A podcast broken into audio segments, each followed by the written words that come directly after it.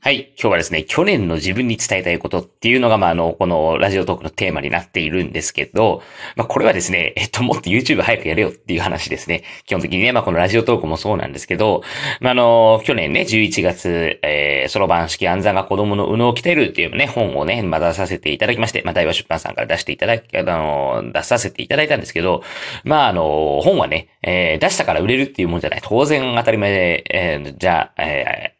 売れないですね。売れない。で、例えばホリエモンとか、まあ当然すごい人たち。すごい人たちでも、あの、本売るために何をやってるかっていうと、まあ当然テレビにも出るし、YouTube もやるし、それからオンラインサロンもやるし、メールマガも書くし、えー、毎日発信 Twitter でするし、みたいなことが、やっぱり、あの、当たり前。当たり前。だから発信っていうのは、当たり前にしてる中で、その中で本を書いて、えー、結果としてまたあの、その、えー、もともと分母があるところに売れていくと。その人が知らないのに当たり前ですけど、皆さん本買わないですよね。そりゃそうですよね。だそろばんに興味があるからって言って、あの、本を買うっていうわけでもないんですね。で子供たちの教育に興味があるから、実際それに手を取って買ってくれたっていう人は、正直多分そんなに多くなくて、多分これあの、そろばん式暗算が子供の脳を鍛えるって本は、ちょっと蒲田と川崎に完全にあの、集中してたんですね。実はあの、売り上げ自体が。で、その売り上げ自体がやっぱり集中してたっていうのは、やっぱりまあそこでそろばん教室をやっていたから、蒲田でそろばん教室やってて、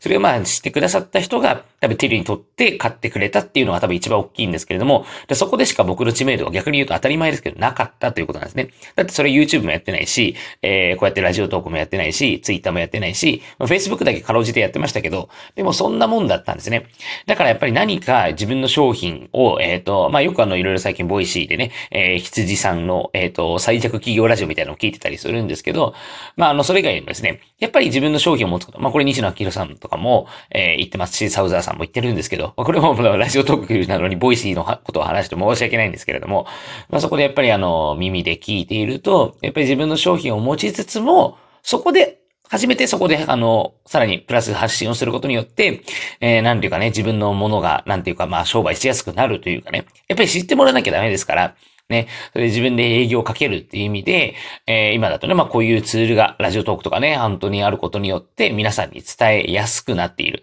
それからだから自分の地域だけじゃなくて、えー、日本中、そしてもっと言えば日本、本当はね、日本語だけじゃなくてね、えー、まあでも日本語だけでも別にね、海外に住んでる日本人ってまあまあいるわけですし、まあ例えばうちの弟、まあ年彦っていうのがいますけど、えっと、そろばん教えてる相手といえば、えー、まあスカイプを使って、あれスカイプだったのかな？えー、スカイプを使ってあのサンフランシスコの生徒と教えてたりとか、ロンドンの生徒を教えてたりとか、まあそんなことをしているわけですから、まああの、本当にあの、海外の結構ですね、駐在向けのそろばん教室って結構実はあの、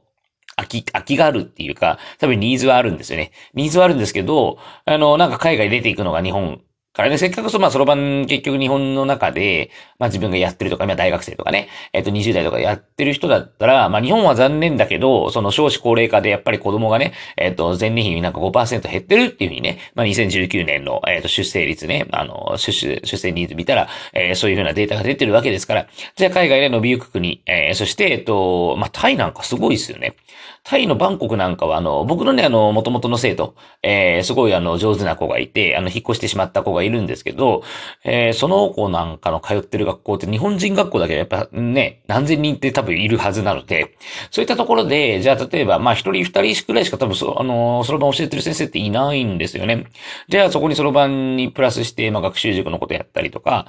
っていうのはまだニーズはそれなりにあるのではないかなと僕は思ってるのでね。ぜひ皆さんね、えっと、まあ、去年の自分に伝えたいことっていうこのテーマでお話をしたんですけれども、やっぱり自分の商品を何か持って、それをきちんと、えー、何らかの形で発信をしていくこと。まあ、それでまだまだね、えっと、僕の実力なんかまだ全然まだまだですし、だから毎日喋ってるんですけど、こうやってね、毎日喋ることによって何かが生み出されるのではないかなと。まあ、幸いね、あの、先日このラジオトークでね、えー、本当にあの、なんか新潟県のね、えっと、吉本の芸人のなんかラジオみたいな、一本ね、これあの、取り上げられて、まあ、クリスマスカップの話ですね。全国大会クリスマスカップの話をしたら、まあ、取り上げていただいたのでね。まあ、そんなこともやっぱり、あの、長く続けてると、いろいろあったりしますし、YouTube も、まあ、ほとんど当たりはないんですけど、たまにあの、ドーンと伸びたりする、あの、タイミングが来たりするのでね。あ、それはなんか面白いなと思って、特にあの、ね、の自分のそろばん塾の生徒とか、保護者の方だけじゃなくて、あの、本当にあの、いろんな人にあの、この話を届けられるっていう、まあ、面白さがね、本当に2019年、あの、自分の中でね、ありがたかったかなっていうところで、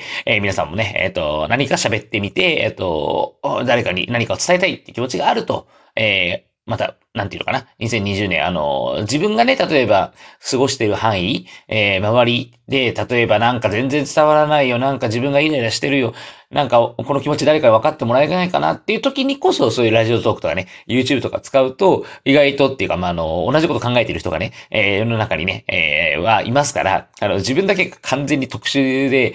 この考え誰も分かってくれないみたいなことは、まあ、あの、自分のね、狭い範囲であればそういうことあるんですけど、あの、なんていうんですか、この世界中とかで規模で見たら同じ考えを持ってる人いますから。それでね、やっぱり新しい仲間たちを作って、えー、楽しく生きる。ね。そんな、あの、2020年に、えー、皆さんしてもらえればいいかなと思っております。それではまたね、引き続きこのいろんなお題で喋っていきますので、良いお年をね、皆さんお迎えください。それではさようなら。